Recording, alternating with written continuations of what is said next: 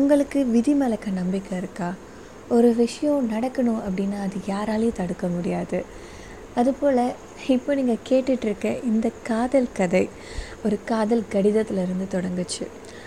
முப்பது வயதான தெரேசா அவங்களுடைய வெக்கேஷன் அப்போது கடற்கரையில் நடந்து போயிட்டுருக்காங்க அப்படி நடந்து போயிட்டுருக்கும்போது ஒரு மணல் மேடு சின்னதாக இருக்குது அவங்க அது மேலக்கு நடக்கும்போது அப்போ தான் அவங்களுக்கு தெரியுது அது மணல் மேடல்ல அதுக்கு கீழக்க ஒரு கண்ணாடி பாட்டில் இருக்குது அப்படின்ட்டு.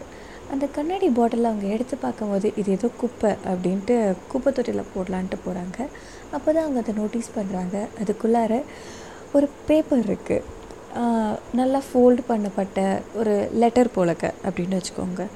அந்த பாட்டில் நல்லா டைட்டாக முடிக்காங்க அதனால் அந்த பாட்டிலுக்குள்ளார எந்த ஒரு தண்ணியோ மண்ணோ எதுவும் போகலை. அவங்க திறக்கும்போது கரெக்டாக அந்த பேப்பர் அவங்க காலடியில் வந்து விழுது. அதை எடுத்து படித்து பார்க்குறாங்க. படித்து பார்த்ததுக்கப்புறம் அவங்களே அறியாமல் அவங்க அழ ஆரம்பிக்கிறாங்க. அதை யார் எழுதுனாங்களோ அவங்க மேலே அவங்க காதலும் கொள்கிறாங்க இப்படி தெரேசா சற்றும் எதிர்பார்க்காத விதமாக கிடைச்ச அந்த காதல் கடிதம். அந்த காதல் கடிதத்தை எழுதின அந்த நபர் மேலுக்கு உண்டான காதல்.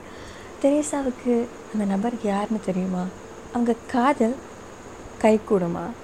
தெரேசாவுடைய தேடல் முடிவு பெறுமா? இல்லை எல்லாத்த போலவும் கடைசி வரைக்கும் எந்த காதல் கதையோ நிறைவேற ஒரு தேடலாக முடியுமா? தெரிஞ்சு போவாங்க